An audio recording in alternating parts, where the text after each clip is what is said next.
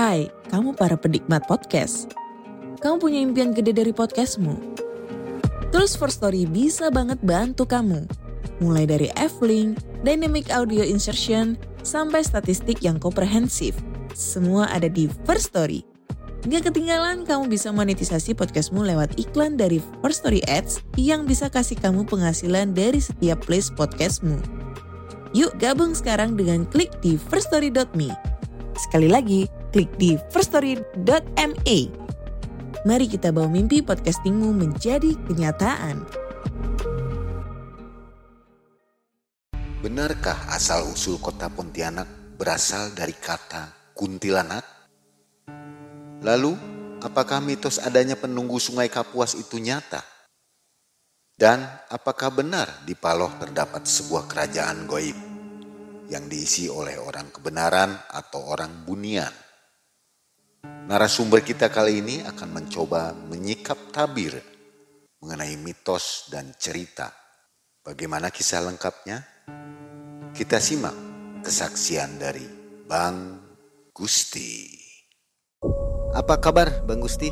Alhamdulillah masih diberikan kesehatan oleh Allah Subhanahu wa taala sampai saat ini saya bisa hadir lagi, diundang kembali pada sahabat Malam Mencekam.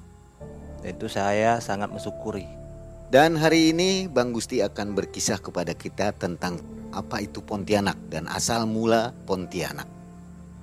Ya, apakah benar Bang Gusti bahwa Pontianak itu asal katanya dari Kuntilanak? Ya, kurang lebih begitu ceritanya. Saya yakin Bang Gusti ini putra daerah Pontianak. Benar nggak Bang?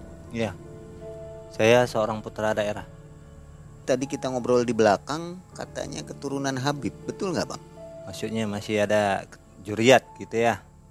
Kalau secara silsilah dari keilmuan itu nyampe sanad saya. Kalau silsilah juriat itu ada, cuman jauh.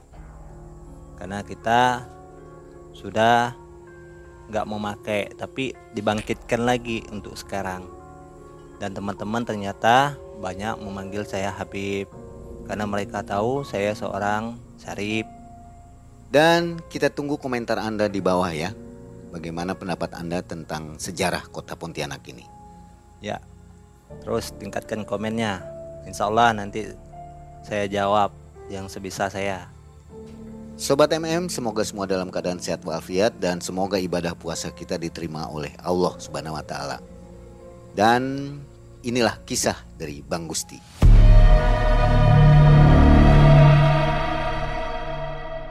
Jadi waktu itu pada tahun 2017 saya pergi ke sebuah kota yang bernama Sambas. Kabupaten lah, masih daerah Kelebar. Ketika waktu itu saya nyantai di keraton di Sambas. Tepatnya di Simpang 3. Pada hari itu hari Jumat. Dan itu saya masih belum terlalu mendalam. Ketika azan dah sholat Jumat, ketika udah mulai masuk, saya disamparin sama seorang kakek-kakek.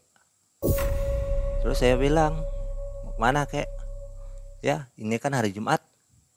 Kenapa masih nyantai di sini? Terus kakek mau kemana? Mau sholat.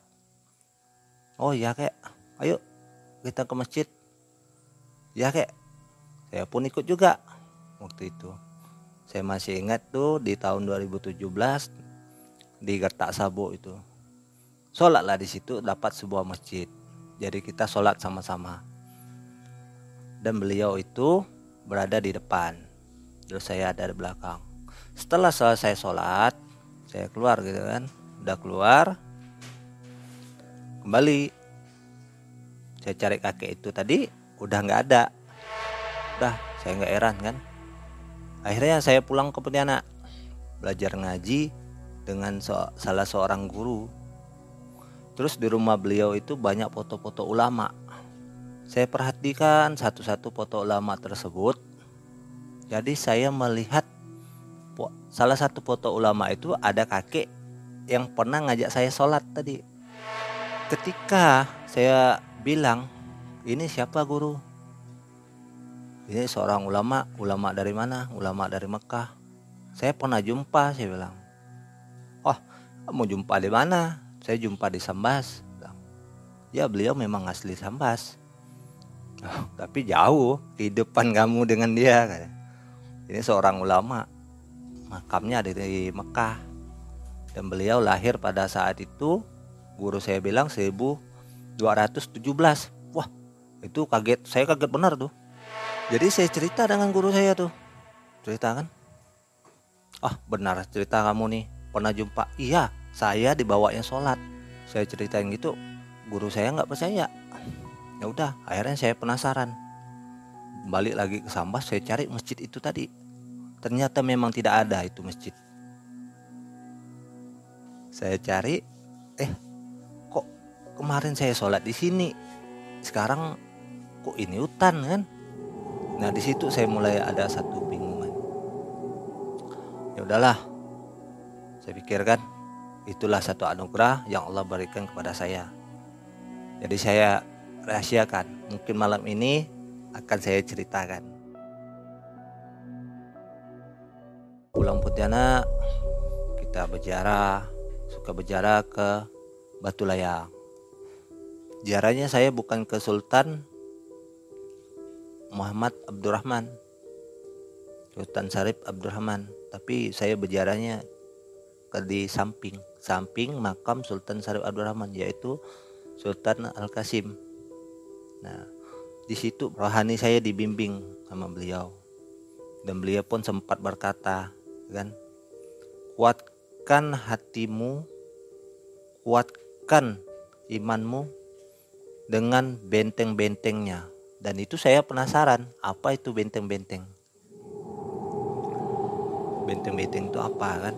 Jadi saya mulai mencari guru yang benar-benar paham dengan kebatinan. Akhirnya tidak ada jumpa itu kan, waktu itu belum ada jumpa.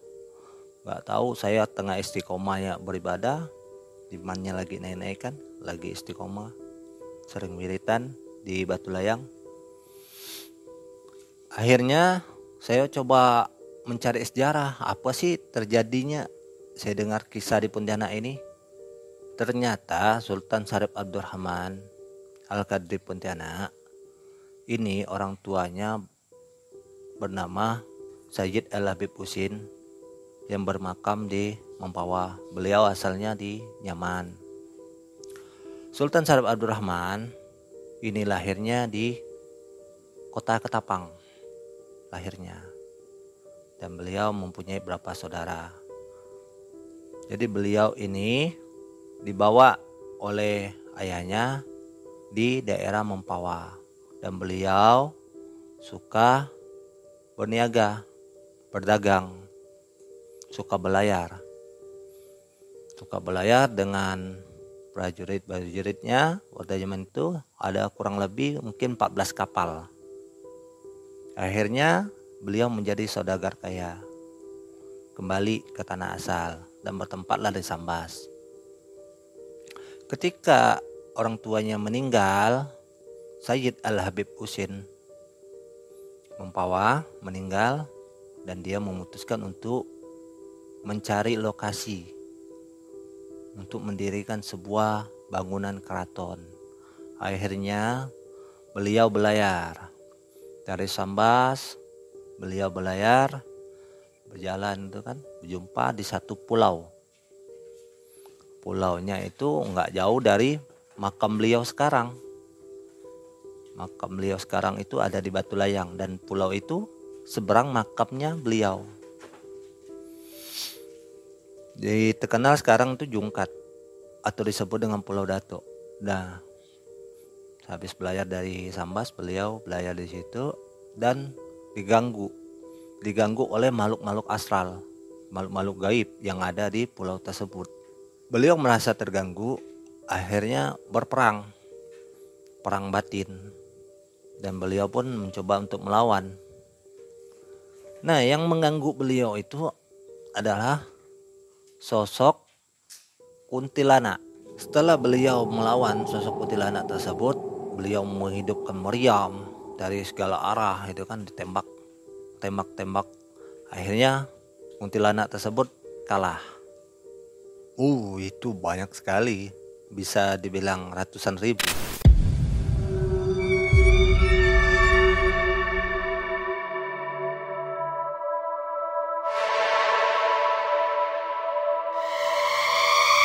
Iya, populasi.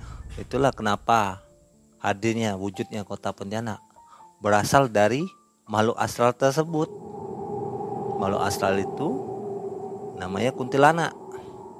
Nah, jadi setelah ditaklukkan kuntilanak tersebut, beliau bermediasi untuk mendirikan satu buah bangunan mencari titik lokasi yang ditentukan. Akhirnya tidak ada kesepakatan, mengambil inisiatif untuk menghidupkan meriam. Akhirnya jatuhlah di sebuah tempat pertigaan sungai antara Sungai Kapuas dan Sungai Landak meriam tersebut. Nah, di situ mulailah ditebas semua pepohonan, dibangun, didirikan satu buah keraton dan masjid yang kita sebut sekarang Keraton Pontianak. Kuntilanak ini kalau untuk sekarang, kalau dulunya saya nggak tahu ya, setelah ditaklukkan oleh Sultan Abdurrahman, saya nggak tahu kemana ya. Tapi banyak daerah yang saya jarah, banyak tempat yang saya jarah, yang paling banyak saya jumpa di Kuntilanak ini dari makam Juang Mandor. Di situ tempat pusatnya. Bahkan di situ saya menjumpai kuntilanak yang berwarna biru. Kuntilanak ini pun ada levelnya. Ya, levelnya itu sesuai warna-warna mereka. Jadi warna mereka ini ada 4. Level yang keempat ini yang susah ditemuin. Tapi yang saya jumpa itu level yang ketiga. Kalau yang putih dan merah itu kalau untuk saya pribadi ya, bukan untuk dipercayai, tapi untuk saya pribadi, itu dari putih sampai merah sering saya jumpa. Bahkan kalau saya mancing pun sering saya jumpa. Dan saya pun udah nggak heran dengan barang-barang gitu. Bahkan dari mereka tuh terkadang ingin ngikut dan saya menolak. Level yang saya jumpa itu ada level 3. Level 3 itu berwarna biru. Dan dia mempunyai energi dan aura itu memang luar biasa. Kalau bisa dibilang itu bintang 3-nya. Nah, tapi saya belum pernah jumpa yang level keempatnya. Yaitu level keempat itu warna ungu. Tapi saya belum pernah jumpa. Kalau untuk di Pontianak udah nggak asing bagi saya. Tapi yang asing bagi saya, yang ingin saya cari tahu itu adalah sosok penunggu Sungai Kapuas. Di situ saya masih penasaran, saya masih aktif. Bagaimana sih sosoknya penunggu Sungai Kapuas yang dibilang puaka ini? Akhirnya saya coba bertafakur, ingin jumpa sosok puaka ini seperti apa sebenarnya. Hanya dengar-dengar cerita dongeng dari orang-orang tua, cerita orang-orang dulu, kan? Cerita dari teman-teman, kan? Tapi saya ini orangnya nggak mudah percaya. Gak mudah percaya kalau belum saya membuktikan apapun itu. Jadi saya coba untuk membuktikan. Saya izin kepada guru saya ingin bertafakur di Pulau Datuk tersebut. Akhirnya saya diizinkan. Sebelum saya bertafakur di situ, kita berziarah dulu di Batu Layang makamnya Raja Sultan Syarif Abdurrahman Alkadri. Di situ. Nah, di situ waktu itu saya pribadi itu udah bisa berkomunikasi dengan beliau. Dan saya diizinkan sama beliau untuk bertafakur di situ, tapi dengan satu syarat, jangan ada kesombongan.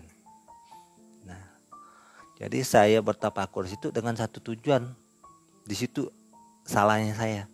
Tafakur saya itu bukan bertujuan untuk beribadah, tapi bertafakur ingin berjumpa dengan makhluk yang disebut dengan puaka.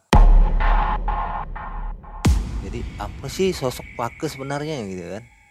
Nah, akhirnya setelah saya pribadi tafakuran ada 8 orang. Teman-teman itu pada zikir semua. Teman saya tuh zikir ada di atas batu, ada di atas pohon yang udah ditebang itu, yang panjang itu, ada di atas pohon, ada di atas tanah. Dan di situ saya melihat teman saya berzikir, ya kan? Kok suaranya udah pada hilang. Nah, di situ penasaran saya mulai aktif. Akhirnya saya memutuskan untuk buka mata. Begitu saya buka mata, saya melihat teman saya tuh di atas batu itu melayang-layang. Zikirnya, saking kuatnya zikir itu melayang-layang. Dan ya, yang di atas pohon yang tumbang ini bisa pindah-pindah. Nah, di situ baru saya mengerti dengan kekuatan zikir. Ada zikir-zikir khusus yang disuruh waktu itu kan. Jadi saya kok belum dijumpain dengan sosok ini. Apa sih sosok ini? Jadi saya coba istiqomah, coba lagi, akhirnya datang seseorang besar seperti memakai baju kerajaan. Nah, di situ saya ngobrol, tapi ngobrolnya bukan secara lisan, tapi secara batin. Dan beliau datang mengucapkan salam. Assalamualaikum. Saya jawab, waalaikumsalam. Siapakah datuk yang hadir? Apabila saya pribadi cucu mempunyai salah etika, akhlak, adab dan kurang baik yang di sini, mohon dimaafkan. Terus, kamu tidak melakukan kesalahan. Karena kamu niatnya di sini hanya untuk berjumpa dengan saya. Di situ saya terkejut. Siapa datuk? Saya bilang kan. Akhirnya dia bercerita, saya seorang pertapa. Pertapa dari mana datuk? Saya dititahkan oleh kerajaan Sintang untuk bersiar agama Islam. Saya diutus dari Sintang dan bertempatlah saya di sini. Nah, jadi Puake ini sebenarnya orang suci, orang bertapa. Dia bertapanya di Pulau Datuk. Dia ini hilang moksa, bahasa moksa itu kan, bahasa Jawa kan moksa. Masa kita hilang. Nah, saya jumpa beliau ini di Pulau Datuk juga sudah saya jumpa. Di Padang 12 pun beliau ada juga. Waktu ada saat itu.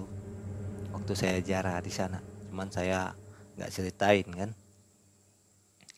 Beliau ini seorang pertapa.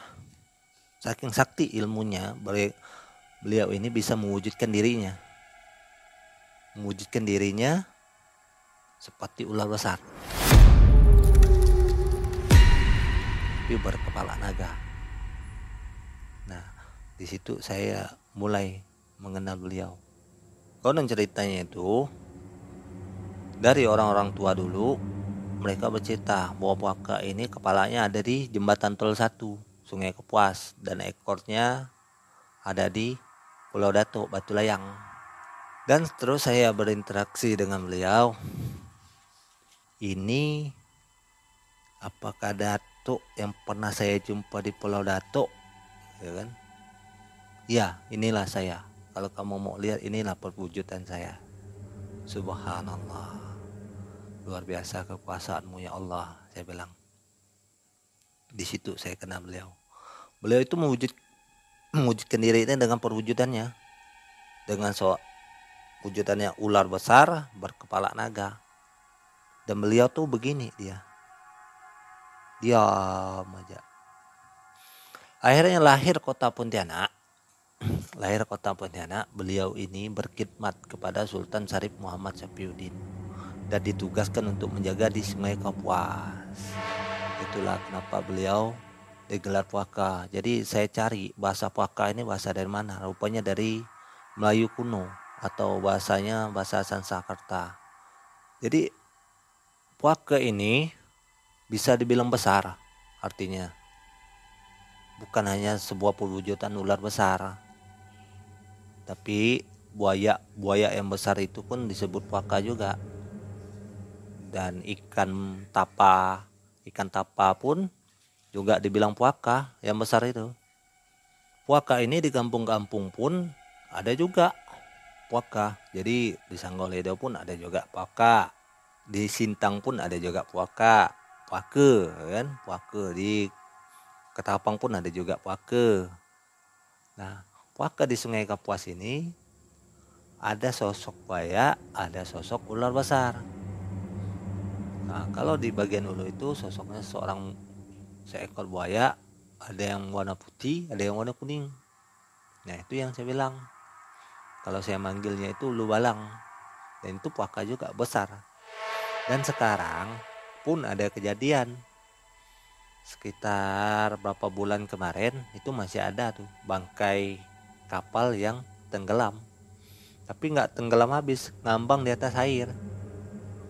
Di seberangnya, tengah-tengah antara makam Batu Layang dan seberang sini, di tengah-tengahnya itu ada kapal yang karam.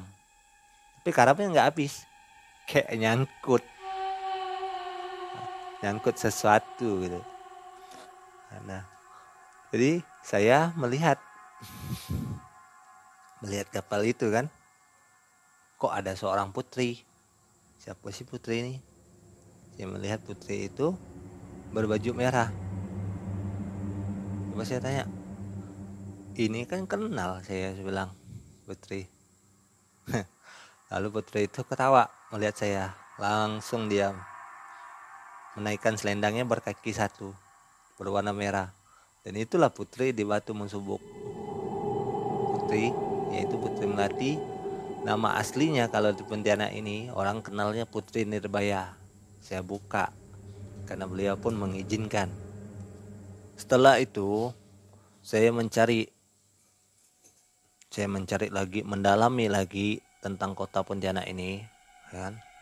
Akhirnya saya kembali memutuskan ke Sambas karena beliau masih ada hubungannya di kota Mempawah. Akhirnya saya memutuskan untuk berjalan di kota Sambas, mencari ilmu di kota Sambas. Saya mengucapkan salam kepada kota Sambas yang menjawab itu di Kartiasa. Nah, di situ saya bertanya, ini dari mana yang menjawab? Dari Bukit Senujuh. Bukit Senujuh di mana, Datuk? Berada di pedalaman. Kamu cari ya. Nah, di situ saya penasaran. Akhirnya saya cari tapi belum ketemu pada saat itu. Akhirnya saya menjumpai teman lama saya berada di Kartiasa. Nah, saya akhirnya berdiam di tempat beliau. Setelah itu saya penasaran. Saya penasaran itu di Bukit Sabo itu, apakah betul dulu itu yang saya sholat itu masjid gaib, gitu kan? Akhirnya saya cari informasi. Ternyata kakek yang pernah membawa saya sholat di situ seorang ulama dari Sambas. Seorang ulama dari Sambas dan mengajar di Mekah. Bertarikh Naksabandia. Nah, beliau yang membawa tarikh ke daerah Banten dan Kalbar. Di situ saya heran kok bisa bertemu seorang ulama gitu kan. Ada apa gitu kan. Akhirnya saya coba kupas siapa sih ulama tersebut. Ya kan? Saya coba cari, ternyata Syekh Ahmad Katib As-Sambasi, seorang ulama yang populer di Sambas. Kelahiran beliau 1217. Ya, sudah kan? Sudah dapat tentang beliau, akhirnya saya berjalan lagi. Pergi saya yang dititahkan kan mencari Gunung Senujuh. Akhirnya saya cari informasi tentang Gunung Senujuh. Gunung Senujuh ini berada di Sejangkung, satu buah pulau di pedalaman Sambas. Dan di situ saya melihat banyak makhluk-makhluk gaib. Tapi mereka orang-orang muslim semua, Gunung Senujuh. Dan terkenal di situ Neriuh. Di situ terkenalnya Neriuh. Neriuh ini populernya ada di Sambas, khususnya di Kartiasa. Neriuh. Pada saat itu saya belum kenal Neriuh. Akhirnya saya memutuskan berjalan di kota Paloh. Ada apa sih dengan Paloh? Sebelum saya berangkat ke kota Paloh, saya dengan teman saya tersebut berzikir, berdoa bahwa kita akan melanjutkan perjalanan di kota Paloh. Dan di situ saya melihat ada sebuah batu. Batu tersebut orang di sana mengenalnya Mang Batu Berjamban. Batu Berjamban ini di atasnya ada kolam kecil. Kolam kecil tersebut ada air. Airnya itu nggak pernah putus, nggak pernah habis. Ajaibnya Batu Berjamban tersebut. Akhirnya saya mengucap salam kepada batu. Ya, dianggap sebagian orang tuh saya itu mungkin dianggap kurang waras. Tapi teman saya ini udah gak asing dengan saya itu kan. Karena beliau tahu dengan saya mengucapkan salam. Dan saya disambut sama seorang putri. Di situ. Disambut sama seorang putri. Ada niat apa mendatang sini? Saya ditanya begitu sama seorang putri tersebut. Saya bilang, niat saya cuma ziarah. Coba buka tabir-tabir yang ada di sini. Apa sih yang ada di kota Paloh ini? Kan? Agar rasa penasaran saya itu tercapaikan. Akhirnya saya melihat putri tersebut. Ada 7 bersaudara. Putri tersebut. Orang Paloh kenal siapa putri ini. Kan? Tapi pada saat itu putri tersebut masih belum mau mengungkapkan identitasnya. Siapa dirinya yang sebenarnya. Akhirnya saya berjalan ada di situ sebuah makam keramat, saya berjalan di situ. Nah, makam tersebutlah bercerita. Setelah saya berzikir mengirimkan doa kepada makam tersebut, timbullah sosok dari makam tersebut. Saya pun kaget. Seperti nyata gitu kan, tapi hanya pandangan saya pun langsung kaget keluar. Sesosok seperti ulama memakai jubah dan sorban panjang, jenggot. Terus saya nanya, maaf yang mungkin saya lancang, kalau sekiranya saya ada salah saya minta maaf. Ada perluan apa kamu kesini? Ya yang, saya ingin mencari tahu tentang sejarah di kota Paloh. Di situ saya berdialog banyak dengan beliau. Dan saya dikasih tahu sebelumnya, siapa yang kamu jumpai di Batu Berjamban tersebut? Apakah kamu kenal? Tidak yang, saya bilang. Itulah putrinya, Dayang Manambun. Nah, itu saya terkejut. Istrinya Sultan Syarif Abdurrahman Alkadri Pontianak. Nah, di situ baru saya mengerti, oh ada kaitannya ini Pontianak dengan Paloh, kan? Beliau anak yang tertua dari Opu Dayang Manambun, namanya Utin Chandra Midi, dan itu masih teringat dalam benak saya. Akhirnya, Eyang, saya tanya kepada Eyang tersebut, Eyang, apakah di sini benar adanya orang-orang kebenaran yang disebut orang Bunian? Kan? Ya benar. Apakah kamu ingin masuk? Masuk sih enggak mungkin yang, tapi saya ingin membuktikan apakah benar. Ya, coba kamu lihat ya. Begitu saya lihat, ternyata memang benar. Itu. Jadi saya tanya di Paloh ini, kenapa ini seperti manusia yang? Jadi ceritanya dulu, Paloh itu ada kehidupan, sebuah perkampungan. Paloh itu seperti kita manusia biasa. Seperti manusia biasa layaknya. Tapi alis mereka bertemu. Ada yang bertemu, ada yang enggak gitu kan. Yang enggak ini yang baru-baru. Seperti anaknya Sultan Muhammad Syafiuddin, Sultan Sambas. Itu kan menghilang juga. Menghilangnya dijadikan raja di alam gaib. Pas saya melihat di Paloh itu memang kerajaan besar, sebuah kampung yang hilang. Dan mereka itu kehidupannya seperti kita manusia biasa, layaknya di Padang 12. Sama Nah, di situ saya mencari tahu siapa sih sosok seorang raja di Paloh. Karena raja mereka yang dulunya sudah meninggal, akhirnya mereka mencari raja baru. Jadi raja baru ini berasal dari Sambas, anaknya Sultan Muhammad Syafiuddin. Beliau ini suka berburu. Akhirnya berburu. Beliau berburu di kota Paloh, mendapat buruannya berupa burung. Akhirnya beliau pulang. Setelah pulang, beliau mendapatkan sakit, akhirnya beliau wafat, meninggal. Layaknya dikuburkan manusia biasa, layaknya dimakamkan manusia biasa. Setelah dimakamkan, malamnya istri raja tersebut mendapatkan mimpi bahwa suami kamu kami bawa ke kota gaib. Jadi yang dikuburkan, yang dimakamkan itu siapa? Itu cuma sebuah batang pisang. Akhirnya istrinya merasa penasaran, digali lagi makamnya, dan ternyata memang batang pisang. Dan sosok seorang raja ini saya dikasih tahu sama beliau adalah Raden Sandi.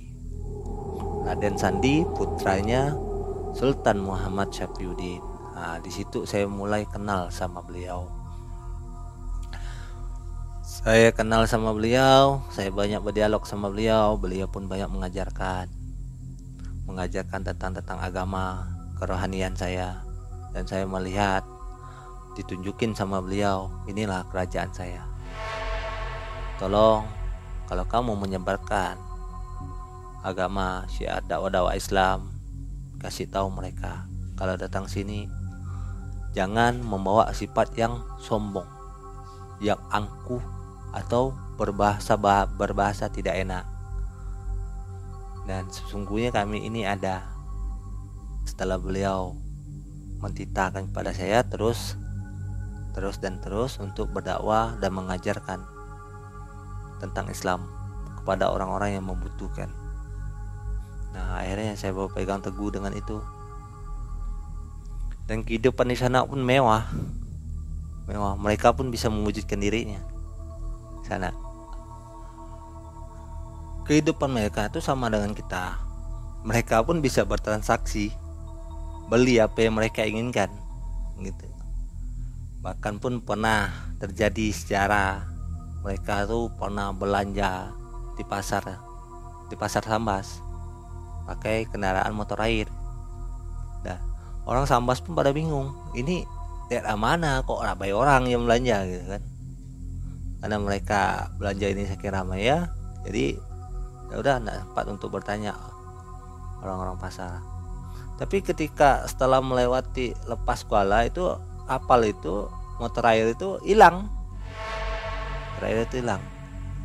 Dan kalau saya ceritain di kota Paloh ini, kota gaibnya ini ya kehidupannya cukup mewah lah. Mobil juga ada, Ferrari ada di sana. Saya pernah bertanya kepada Raden Sandi itu, kan saya manggilnya Pangeran, itu pesawat dari mana? Beli atau hilang?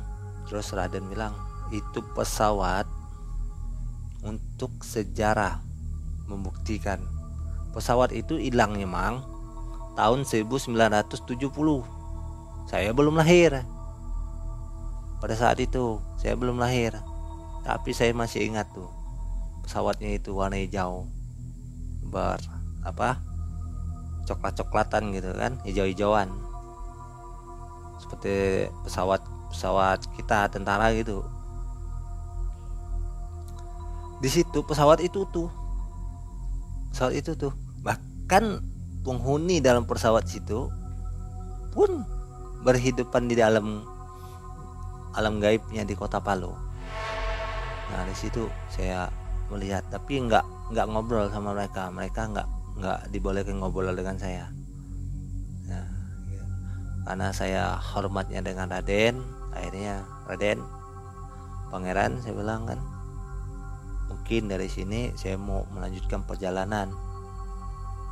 Kamu mau kemana? Ditanya. Mau kemana? Mungkin saya mau melanjutkan perjalanan saya di Temajuk, Pantai Temajuk. Nah, dari tadi kita berkisah tentang kota gaib Paloh. Biasanya kalau bercerita tentang gini, makhluk tersebut hadir. Sekarang ini hadir nggak, Bang? Ya. Ada ngerasain nggak dinginnya ini? Gimana sekarang? Enak nggak dinginnya? Beda kan? Kita ini kan di ruangan sempit ya. Tapi ada angin kan? Ada angin yang kayak mondar-mandir gitu kan. Itulah menandakan bahwa mereka tuh mendengar. Banyak nggak suara-suara yang aneh tadi? Itu nandain mereka bahwa tadi kan sebelum saya untuk bercerita, saya mengirimkan doa dan izin, dan alhamdulillah saya diizinkan untuk bercerita. Tujuannya bukan berarti saya untuk sombong, ria dan sebagainya, tapi tujuannya untuk mengedukasi, tidak ada bermaksud untuk pamer. Kira-kira di kota gaib itu atau di dunia gaib itu lebarannya ada nggak? Mirip nggak dengan kita? Mungkin ada mudik, ada THR-nya, apa bagaimana? Ya, sama. Kalau di bulan Ramadan gini pun mereka itu ibadah juga. Mereka puasa, mereka sholat, tadarusan, selawatan. Sana. Tadi pun saya sempat berkomunikasi sebentar kan. Kalau mau bercerita dengan di awal, karena kami semua sedang ibadah. Kalau kamu menyebut nama kami merasa terpanggil. Nah, di situ saya memutuskan kalau syutingnya di malam aja. Mereka biasanya kalau lebaran gini mereka pun belanja juga. Mereka muncul secara fisik, mereka mewujudkan diri mereka seperti manusia biasa, layaknya orang biasa. Nggak ada yang aneh-aneh. Nggak ada. Nah, di situ kalau mereka bangsa-bangsa ini sebenarnya tidak mengganggu, tidak mengacau dan sebagainya. Tapi kalau ada orang yang sombong, terkabur, iya, dan berbicara kasar di tempat-tempat yang disakralkan gitu, nah, hati-hati aja, pesan saya. Setelah itu saya berdialog kepada putri tersebut, Putri Utin Chandra Midi. Dan Putri Utin Chandra Midi ini berpesan pada saya. Beliau berpesan, kalau kamu sekiranya berjalan kemanapun kamu berada dan melihat satu buah bentuk binatang yang berupa belalang yang berwarna coklat, ya, seperti kayu yang kurus panjang. Nah, kalau kamu jumpa belalang tersebut, jangan kamu bunuh, tapi ajak dia ngobrol. Nah, di situ saya merasa kurang waras. Kan padahal saya ini memang kurang waras. Karena apa? Karena ya suka berbicara sendiri kan, suka berdialog sendiri.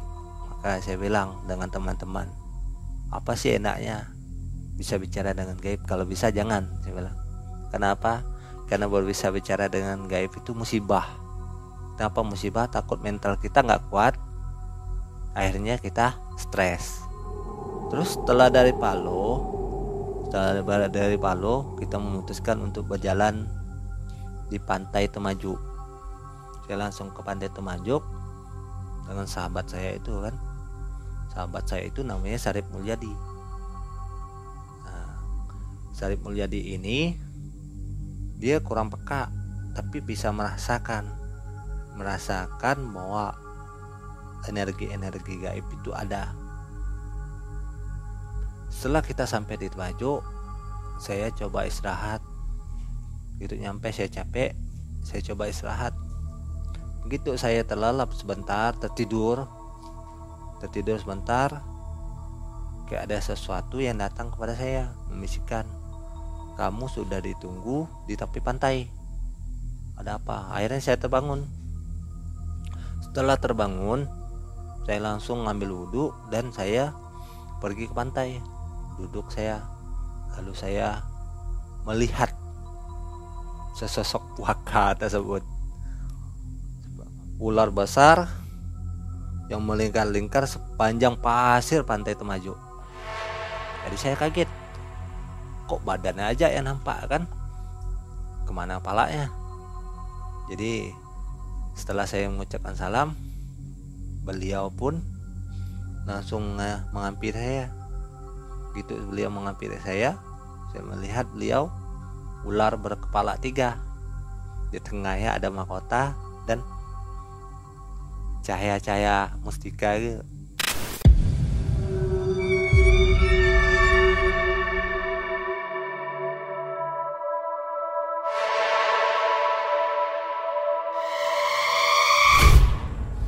Dan saya pun sempat kaget kan, sosok apa sih beliau ini sebenarnya ya. Itulah bisa dibilang puaka juga, padahal beliau itu sosok seorang pangeran dan beliau pun sosok ganteng. Dan sekarang, kalau dulu nama beliau itu Pangeran Damarwulan, sekarang terkenal dengan Pantai Tunggaja itu Damarwulan. Nah, di situ saya berjumpa dengan beliau. Akhirnya kita berdialog, tolong sampaikan kepada sahabat kamu untuk mendalamkan lagi tentang agamanya, yaitu agama Islam. Jadi akhirnya kita tidur dan sahabat saya Syarif Mulyadi mendapatkan mimpi didatangi sosok ular tersebut, ular berkepala tiga, dan dia mengasih sesuatu kepada Syarif Mulyadi tersebut.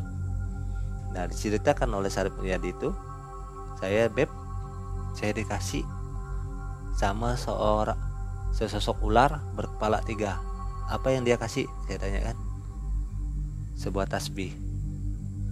Nah, beruntunglah kamu kalau kamu kasih di sebuah tasbih, berarti itu simbol. Apa simbolnya? Untuk selalu mendekatkan diri kepada Allah. Ketika kamu melihat tasbih tersebut, saya bilang, berarti kamu mengingat sosok itu tadi, berarti kamu mengingat Allah. Karena amanah beliau berpesan dengan saya bilang, tolong nasihatkan kamu untuk belajar Islam lebih baik karena kamu masih keturunan Habib, saya bilang. Sobat MM, itulah kisah tentang Pontianak. Sudah dikisahkan tadi oleh Bang Gusti ya, itu sejarahnya. Jadi asalnya dari Kuntilanak menjadi Pontianak, dan kisah ini adalah kisah yang betul-betul nyata karena diceritakan oleh orang yang kredibel, itu Bang Gusti. Bang Gusti, mungkin ada pesan yang ingin disampaikan kepada penonton MM? Ya, untuk sahabat-sahabat dimanapun kalian berada, apabila kalian mengunjungi suatu tempat, janganlah ada sifat-sifat yang seperti sombong, takabur, dan sebagainya. Tapi beradablah yang baik, berakhlak yang baik. Bagaimana caranya? Yaitu sebelum kita menyampaikan satu tujuan, mengucapkanlah salam, karena sungguhnya mereka pun ada, mau itu dari bangsa kita yang menghilang, mau itu makam-makam keramat para wali, mau itu bangsa-bangsa jin, mereka ada. Kalau kita mengucapkan salam, tidak ada bagi mereka untuk mengganggu kita, karena kita sudah memberi penghormatan kepada mereka. Oke, kita akan jumpa lagi di lain kesempatan. Terima kasih sudah menonton sampai akhir. Mang Ei dari Pontianak, Kalimantan Barat undur diri. Assalamualaikum warahmatullahi wabarakatuh. Waalaikumsalam warahmatullahi wabarakatuh.